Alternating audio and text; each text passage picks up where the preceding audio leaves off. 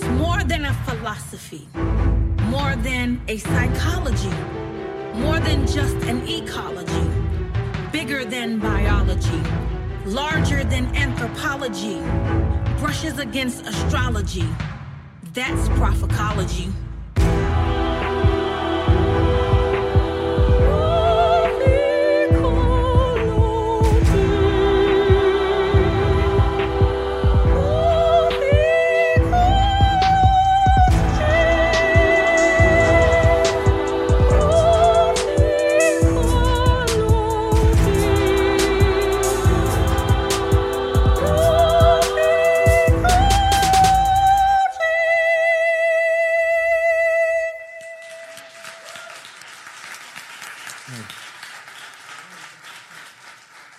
Well, thank you, thank you, thank you, thank you.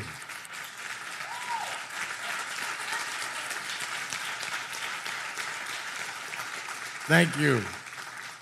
Let, let me say 27 years ago, 27 years ago, 1993, we had the first black mayor in New York named David Dinkins. You that are from around the country may have heard of him. You from New York knew David Dinkins. He was elected in 89 and he was running for reelection in 93. It was against Rudy Giuliani, who is now the present president's personal lawyer. And it was a very contentious race. They told Dave Dinkins that you need to, as you're campaigning in Brooklyn, go by one of the major churches, Pilgrim Cathedral. And David Dinkins, Reverend Jesse Jackson, and I went by Pilgrim. I knew Bishop, who later became Archbishop Roy Brown, since I was a boy preacher at Washington Temple. Bishop Washington was one of his mentors. And I told them, I said, yes, we definitely need to go by Roy Brown, one of the major churches. And we went there, and Roy Brown, as we expected him to say kind words about Dave Dinkins and tell people to vote, he did all of that, introduced Reverend Jesse Jackson, acknowledged me, and I was very controversial at that time. And then he said, Before y'all leave, I want this young man to prophesy for you. And he introduced Bishop E. Bernard Jordan. Now, I remember some case with his brother, but I never saw, it was a police case, but I never saw him in action. And he got up 27 years ago. Mother Jeffries, give her a hand. She's come. Dr. Rosalind Jeffries, one of the pillars of our community. That's walking history right there, Rosalind Jeffries. And he began prophesying. And he then turned and looked at me, Bishop Jordan, and prophesied. He said that you are despised and you are controversial, but you will see another day. And he prophesied everything that later came. And to the day Roy Brown, Archbishop Brown passed, last time I saw him alive was at your birthday out, and, uh, and he had both legs out. And he said to me, Jordan told you, no one could have ever seen what God had in store for me, including me, unless God talked to him. So when people ask me why they see me on live stream or whatever talking about Bishop E. Bernard Jordan, they think it's well because some members of National Action Network go to Zoe and they do, or because we've done things together and we do. It's because I know personally what his prophecy did for me. Because there's something about when a prophet pours into you, something in you connects. And if you don't have that connection, it's because you are not spiritually alive yourself. You could have the most expensive laptop in the store, but if you don't get connected to the internet, you can't get the information. People walk around with big laptops, but don't know how to connect. You know, my, my daughters are into technology. They had to show me how to connect stuff. I'd be messing up everything. And they said, Dad, you can watch it on Netflix. Well, how do I get Netflix? How do I get this? Well, the connection is through the prophet because God connects through people to you. So there will be people that will say to you, well, I don't know why y'all are dealing with this prophecology, and I don't know all of this because they're not connected. So, how can disconnected people appraise your connection?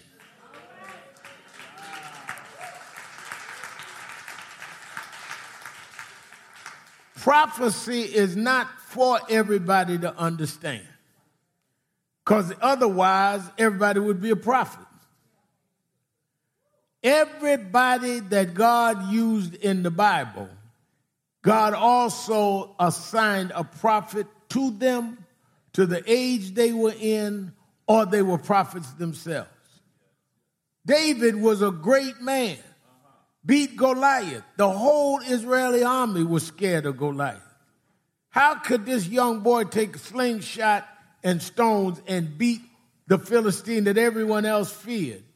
But as great as he was, he needed a Nathan to be his prophet. You can't be king without a Nathan. Because in every king there is a weakness. And the prophet is who ministers to that weakness and that blindness and that insecurity. Right now, everybody here at this conference has things in them that they brought from their childhood scars, wounds. You behave certain ways, even that you may not understand, that you may not have come to terms with. And that's why you need a prophet that can go to the scars that you have disguised the pain from. That's why sometimes when he's ministering, you'll break down in tears and don't even know why you're crying because he hit stuff that you disguised that you had almost convinced yourself you forgot. But he hits home. That's a prophet. Preaching, get up and just give you a scripture and, you know, moan and groan, whoa, and we all entertain. But we go back with the same scars. A prophet, as he was to me at Pilgrim that night, takes your scars and turns them into stars.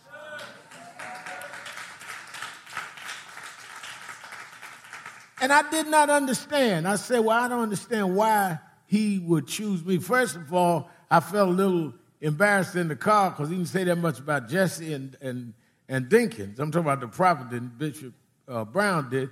And I didn't know how they felt about that.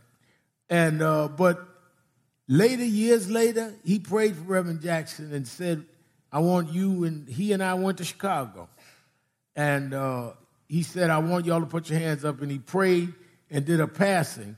Nobody knew at that time Reverend Jackson would get ill like he is now. He's got Parkinson's, and we've been praying for him.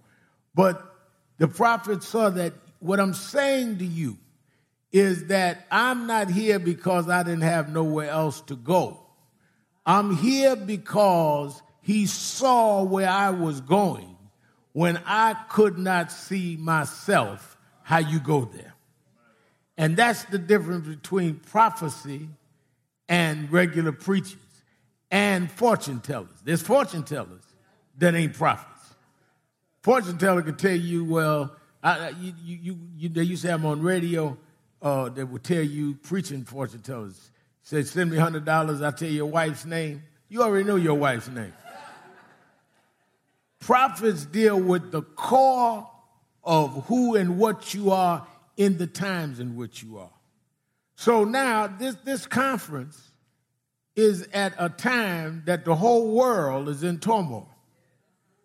And the question is can you see through darkness and cloudiness and misty? Everybody you know is all messed up. I went to bed last night. They woke me up about 10 o'clock. I tried to go to bed early because I work out early in the morning. And I, they woke me up and said, the president just killed a man over in uh, Iraq from Iran, the general, and the whole world is on the verge of something. And if you are not grounded, then you will react to everything rather than know how to keep acting through it all. That is why the timeliness of this conference is important because you're about to see such instability and such raucous behavior that if you're not connected and grounded in a prophetic word, you will not know what to do. You don't judge the, the strength of a tree by how tall it is. I remember when they had the uh, forest fires out in the state of Washington many years ago, and we went out to see how to help those people with those fires. And Reverend uh, Dr. Joe Lowery was with us. He asked the guide, he said, Well, let me ask you something. He said, I see all these miles of trees that's been knocked down by the winds and just seem to be just totally a wreck for miles. He said, But I see these trees over here that seem totally unperturbed. And he said, Oh, those are redwood trees. He said, Well, what is the difference between those trees and the redwood trees? He said, You don't judge a tree by how tall it stands, you judge a tree by how deep its roots run. Redwood trees are here in Washington, but their roots run all the way down to Iowa. And the reason why a lot of us are lost in the middle of all of this is we are not rooted into nothing. So any wind will blow you away because you look good on the outside. Got nice box, got nice leaves, all of that. One, it didn't even a hurricane, just one good thunderstorm, and you bare and naked. You ever see a beautiful leaf on a tree? How many of you ever seen a beautiful leaf? You seen one this fall? Go see if you see the same beautiful leaf next fall. That leaf is gone. But the root of the tree is still there. And you need prophecology because you need your roots to run deep.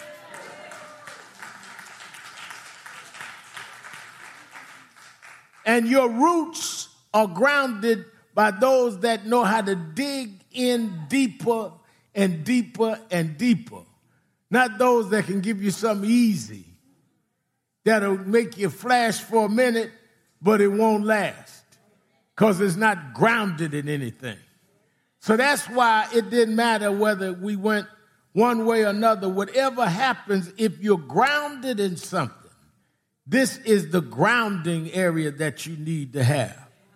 We're in times where those that are not grounded are going to get blown away. And those that are not grounded will wither away. Because we are in some very crazy time. We don't know what's going to happen with Iran now. We don't know going to have the election. One minute they're going to impeach. One next minute they're not going to impeach. One minute they're going to do this. One minute. You got to be stable and grounded and rooted. That's how our forefathers made it because they could see what was not apparent. And what we have given up is the spiritual eye. That's why I love that Bishop said, let us refocus our spiritual eye. We did, did you ever think about it was against the law? I'm not talking about it was a custom. It was against the law for us to marry. It was against the law for us to raise our children as ours. You couldn't name your child after you. It had to be named after your boss. you was sold to one state, your wife another state, your daughter another state, and you never ever reunited. You could not by law read and write. If they found a white teaching a black how to read and write, they'd lock him up, if that, might hang. How did we survive all of that? I mean, no, in all the history of the world, there was no slavery like that. Israelites always knew they were Israelites. They always knew their mom and daddy. We were the only ones that were totally broken down. The only thing they couldn't take from us was our spiritual life. Because that connection that I started with, if they couldn't break that connection, we could survive the oppression. And the miracle is that we survived it and are still here. Because that connection was there. The connection was so deep that one slave master that was doing slave trade, he could not understand how these slaves down at the pit of the ship, shackled together, legs shackled, arms shackled. If they had to go to the bathroom, had to go on themselves. One died, he just killed over, still shackled to the one next to him. Yet they kept humming this music. In the middle of that, guy on your left dead. Guy on your right done urinated all over himself, and you keep humming all the way through the tumultuous Atlantic. Yes, yes, yes. How can you hum that? Because I'm connected, ah, and your connection is not broken by the things around you. And finally, as they got halfway across the Atlantic, still humming, they ran into a storm. And the man said, We got to balance the ship. We don't know what's going to happen. And the trader, John Newton, said, Cut them shackles off the slaves and let them help us. And they helped save the ship through the storm. And he thought they would kill him because of how they all perished out there, some of their friends. And they spared him. And he wrote lyrics to the humming that they was humming all the way across the Atlantic called Amazing Grace. That's what it, see, Newton wrote the words, but the slaves wrote the melody.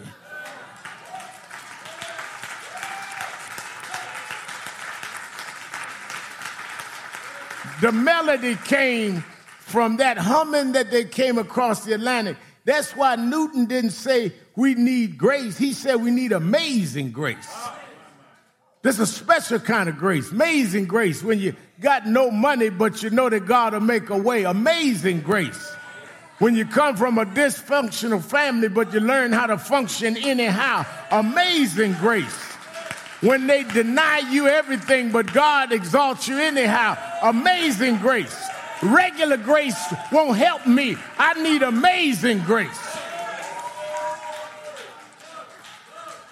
If I came from a different background and a different family history, I could go to one of those nice sedated churches and sing some of them nice calm hymns, but I come out the gutter.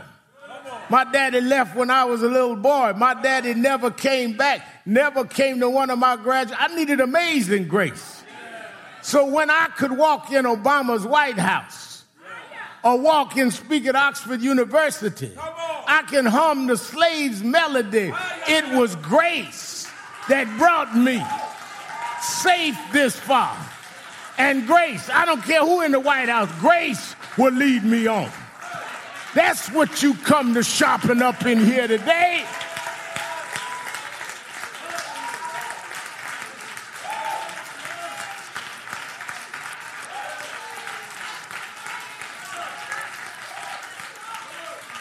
Don't look just to articulate pain. Look how to articulate and call forth healing. Don't just study theology that is not connected to a spirituality. You can teach a parrot how to preach. Get you a good parrot and who? Oh, Lord and the parrot will go, oh Lord. But a parrot don't know how to take misery and turn it into joy. A parrot don't know how to take brokenness and connect the broken pieces and make it work anyhow. That's why you need to get your spiritual eyes. you go to the eye doctor to get your glasses, they first got to look in the pupil and see what it is that is in your vision. And they then adjust the lens to your vision. So somebody said to me, Rev Mal, let me hold your glasses. Well, what I can see through, you can't see through. Because I may have 20 30 vision, you may have 20 50. So, what are you here for? You need the prophet to adjust the lenses to fit you. And you may want to get that adjustment for nothing. Anything you get free ain't nothing. If Jesus paid the price, who gave you the reduced free bill? I ain't going down there. They're going to ask me for some money. So you're supposed to get all the divine will of God, and he didn't let his son do that without nothing. Jesus was born in Bethlehem, Jesus. He became Christ when he went to Calvary and rose again. You got to pay a price to become Christ. And you can be Christ like if you pay a price, but you got to get the lenses straight to fit you. And once you walk out of here with your lens straight, you will see things you never seen. There's always been there, but you couldn't see it. Your blessings there, but you can't see it. Your deliverance is there, but you can't see it. Your inspiration is there, but you can't see it.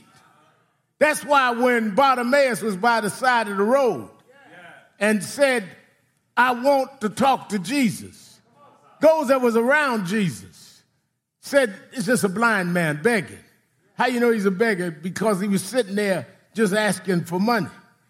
And when somebody told him Jesus of Nazareth was coming by, he had enough sense to interrupt the proceedings.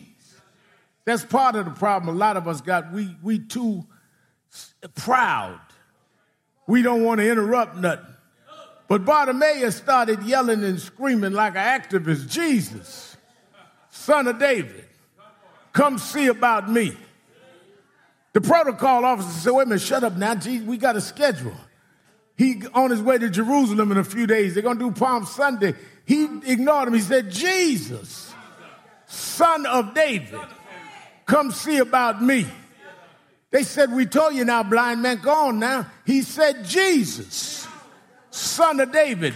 Why did he say son of David? He said, I want you to know I'm not just gambling on something. I know who you are. So I'm going to give your title, son of David. Your lineage goes all the way back a thousand years to David. And if you are the one they say you are, come see about me. And Jesus stopped because when you call them with the connection that you know that you're connected to the ages.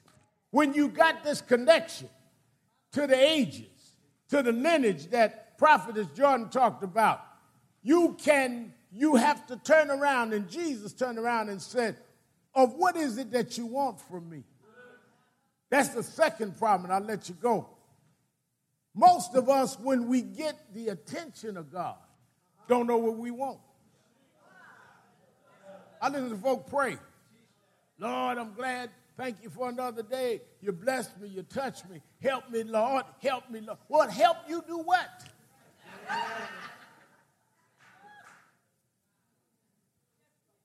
he said, What is it that you want? The blind man said, All I want is to, to, see my, to receive my sight. And Jesus said, Your faith has made you whole. And the blind man went off, healed, because he knew who Jesus was.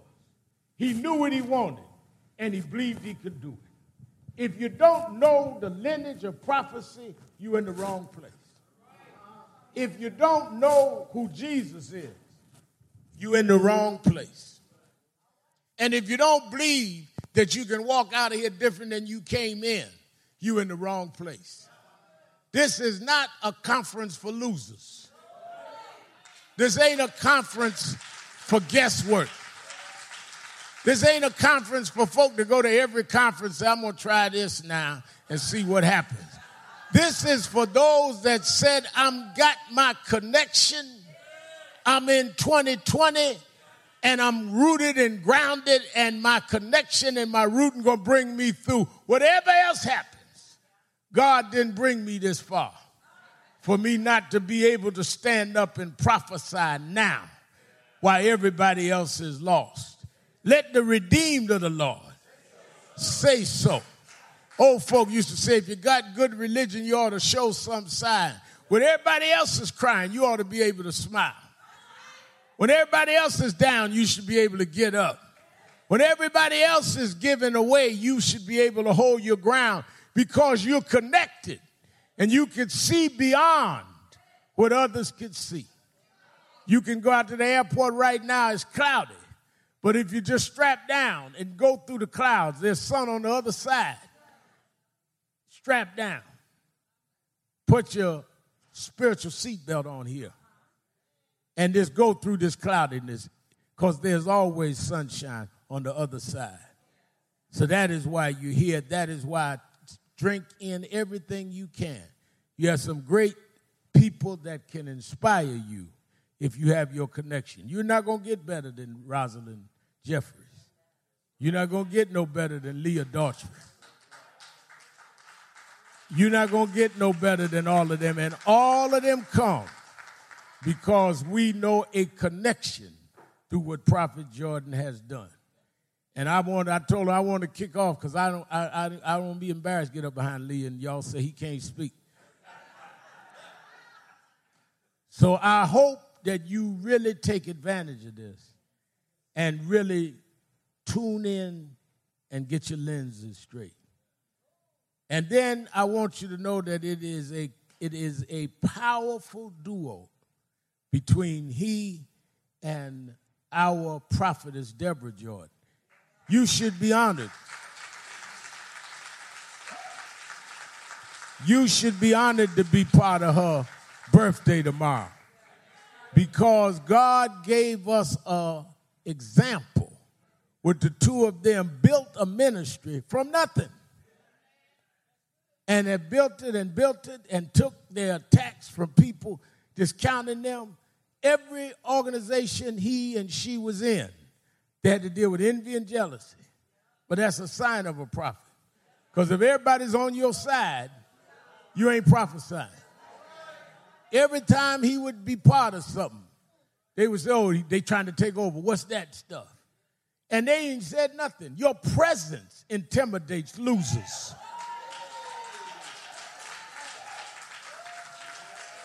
If you have a connection, just your presence makes insecure people nervous. You ain't got to open your mouth, just walk in the room and they can feel you before they can see you. They say, Somebody just walked in here, I just feel it. The atmosphere changes. The molecules t- lining up differently. That's that connection.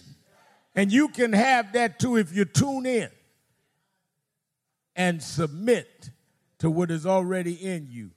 You got the laptop, you just don't know the password. and you come to this conference to get the password. Otherwise, you'd be sitting around like me hoping your daughter come by so you can figure out how to get on Netflix. Thank you and God bless. To keep in touch with Master Prophet E. Bernard Jordan, go to www.bishopjordan.com and follow him on all social media platforms. To get more information about the Prophecology Conference and or more special events, go to www.zoeministries.com or call 888 831 0434. Thank you and stay blessed.